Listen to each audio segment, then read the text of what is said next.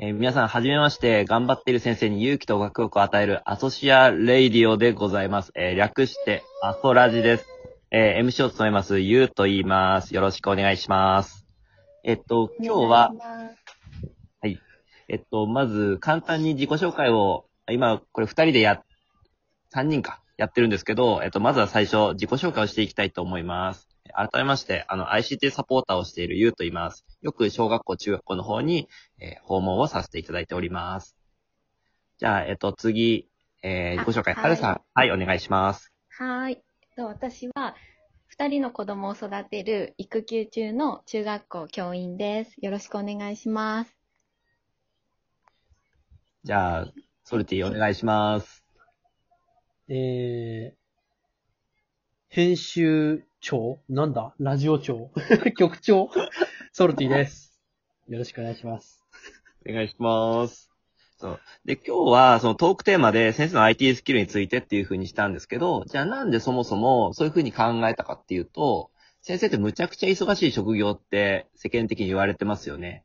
で、どれぐらい忙しいかっていうのを、えーまずは見直して、その中で IC スキルをもうちょっとうまく活用できたら時間効率が良くなるんじゃないかっていうところを目的としております。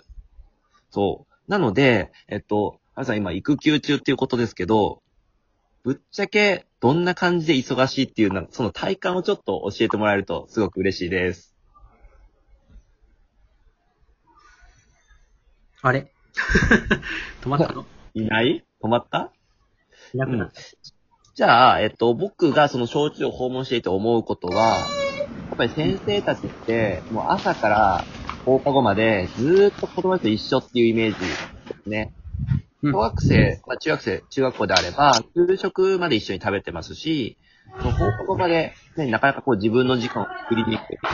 なので、資料とか、その配布物が作ったりとか、あとはなんかこう新しい、えーな、なんだろう、知識を得て、それをこっちに転換するまでの消化する時間がなかなか作りにくいのかなって思ったりもしています。特に中学校であれば、部活動まであるので、そうすると6時半、7時ぐらいまで、やっぱりなかなかこう自分の時間って作りにくいなって思うんですよね。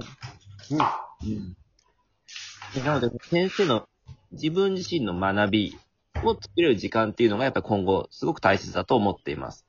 その中で、その IT スキルって何かって言ったら、例えばワード、エクセル、パワーポイント、まあ、そのあたりもそうですし、その中で例えばワードでショートカットキショートカットコピーペースあるねー。う。ん。うん、そうそうそう。そのあたりが使えるようになるだけでも、作業効率ってすごい上がるんですよね。うんうんうん。うん。なので、なんかその小技のテクニックじゃないですけど、そういうのを駆使することができたら、またちょっと世界観が変わってくるのかなっていうのは個人的には思ってるところです。うん。うん。なので意外とね、その、覚えちゃえば、えっ、と、使いやすいやつなのに、知らずにずっと言ってしまってる先生方たちもいるので、えなのでそういう支援とかサポートはやっぱ続けていきたいなと思ってるんですよね。うん。うん。特に、どうですかうん。特に、じゃあ、どれが、どれが一番これ学んだら絶対に劇的に変わるなっていうのあります？あショートカットキーでショートカットキー。ショートカットキー。特にこれとこれとこれとこれ、みたいいやコントロール C でコピー。な。コントロール V で貼り付け、うん。うん。えーコントロール S で上書き保存、うん。で、コントロール Z で戻る。おー。この4つだけも使えれば、もうほぼほぼいいんじゃないですかって思いますね。むしろ使えない先生多い。いや結構いますね。その僕もその若い先生とかに、えこんショートカットキーありますよ。こういうの使ってますかって聞いたら、うん頭の上にハテナマークがポンポンポンって出て出た先生もいるので、ある。なんじゃいそれみたいな。はい。うん。そう。なので、こう、先生だから全て知ってなきゃいけないとは全く思ってなくて、うん。やっぱりそれも学びなので、うん。先生も子たちともにやっぱ学んでいく姿勢っていうのも、一方で必要なのかなっていうふうにやっぱそういうところで思うんですよね。うん。うん。だからやっぱりこう先生だと教える立場だから、すごく、何でしょう、完璧じゃないといけないんじゃないかみたいな部分ってある、思っちゃう方も多いと思うんですけど、うん。やっぱり人間なのでそんなことはないから、うん。うん。そう、吸収したものをうまく次に転換していくっていうその姿勢の方が、今からすごく大事なのかなと思ってます。うん。うん戻ってきました、はるさん。はい、すいません。子供の声が聞こえましたが。あはい、ちょっと子供が、はい。はい、来て、で、ちょっと寝て、今、はい。はい、戻りました。すいません。はい。じゃあ、さっき質問投げかけたやつ、ちょっと聞いてみてください。ゆうさん。そうそうそう。あとその学校の先生が実際どれぐらい忙しいかっていうその体感、はるさんが見て、ここすごく忙しいよなとか、時間ないよなと思うところって、どんなところがありますか？あそうですね。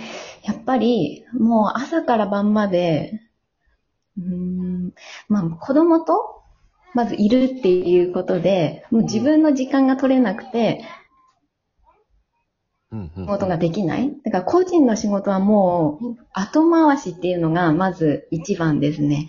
朝う、んやっぱり朝の部活、朝練があって、で、そこから、あの、まあ、朝の会とかあって、授業があって、それで、まあ、休憩時間が45分ありますよって言っても、まあ、給食の時間と、あの、昼休みは絶対、子供たちについていなきゃいけないし、とか、うん、で、うん、で、あとは、まあ午後も授業があって、部活があって、で、まあ部活もそうですね、6, 6時半とか7時ぐらいまでやって、で、そこから、じゃあ自分の仕事をやろうかってパソコンに向かうけど、もう頭は働かないっていう感じで。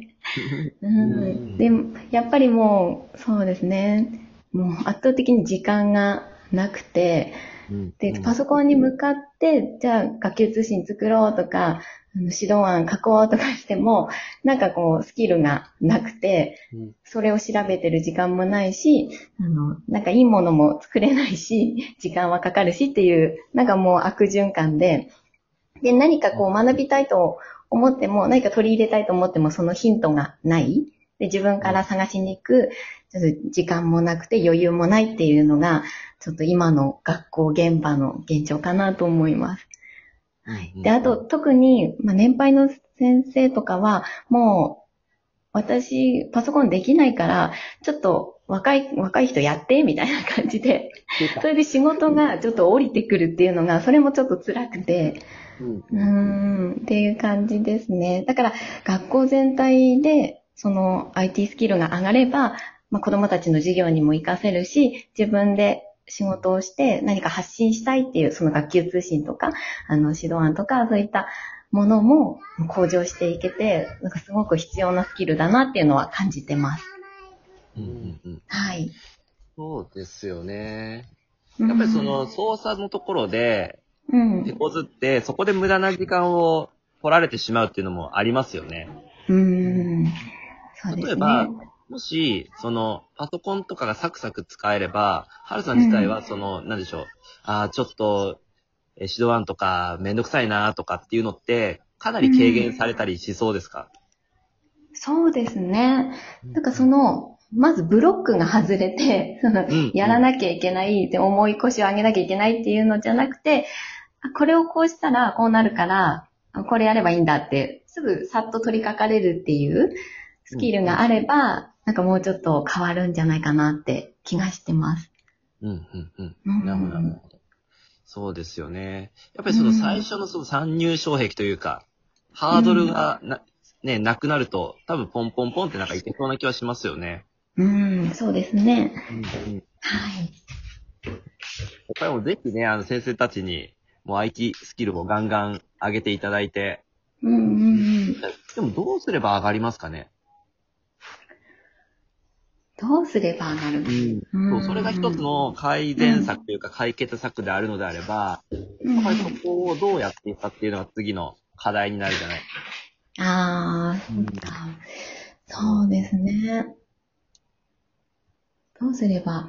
で、やっぱり、そうですね。ちょっと教員が自分で調べて、で、あの、まあ地道にやっていくっていうのは、ちょっと時間もかかって、あ、なんか効率悪いかなとか、ちょっとやるのも億劫だなって思うと、結局やらないで終わってしまうので、はい。やっぱりその道のプロフェッショナルの方うんに、うん、こう示していただいて、こんな風にすればささっと効率よくなって、こういう姿になれるよとか、こんなところで時間が生み出せるよっていうのを、示していただけたら、あの、取り掛かりやすくなるなって思います。ってことは、うんあの、ICT サポーターが、うん。ね、なんとかこう、先生たち信頼できるように動き、そしてはい先生方に ICT サポーターを都合よく使ってもらえると、多う分、ん好循環が生まれるよねっていう気がなんかしてます。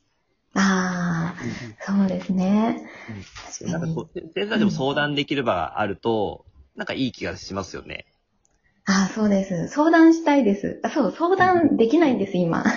うんうんうん、やっぱ相談したくて、あの、近くの方とか、あの、まあ、よくちょっと知ってるかなっていう方に聞いてみようと思っても、ちょっとお時間いいですかっていう一言が言えません。そうですよね。うん。なので、その、学校の中でもやっぱりそういう環境づくりを、ね、ちちょっと目指していきたいですよね。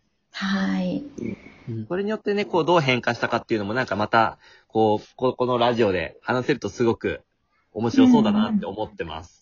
うんはい。うん。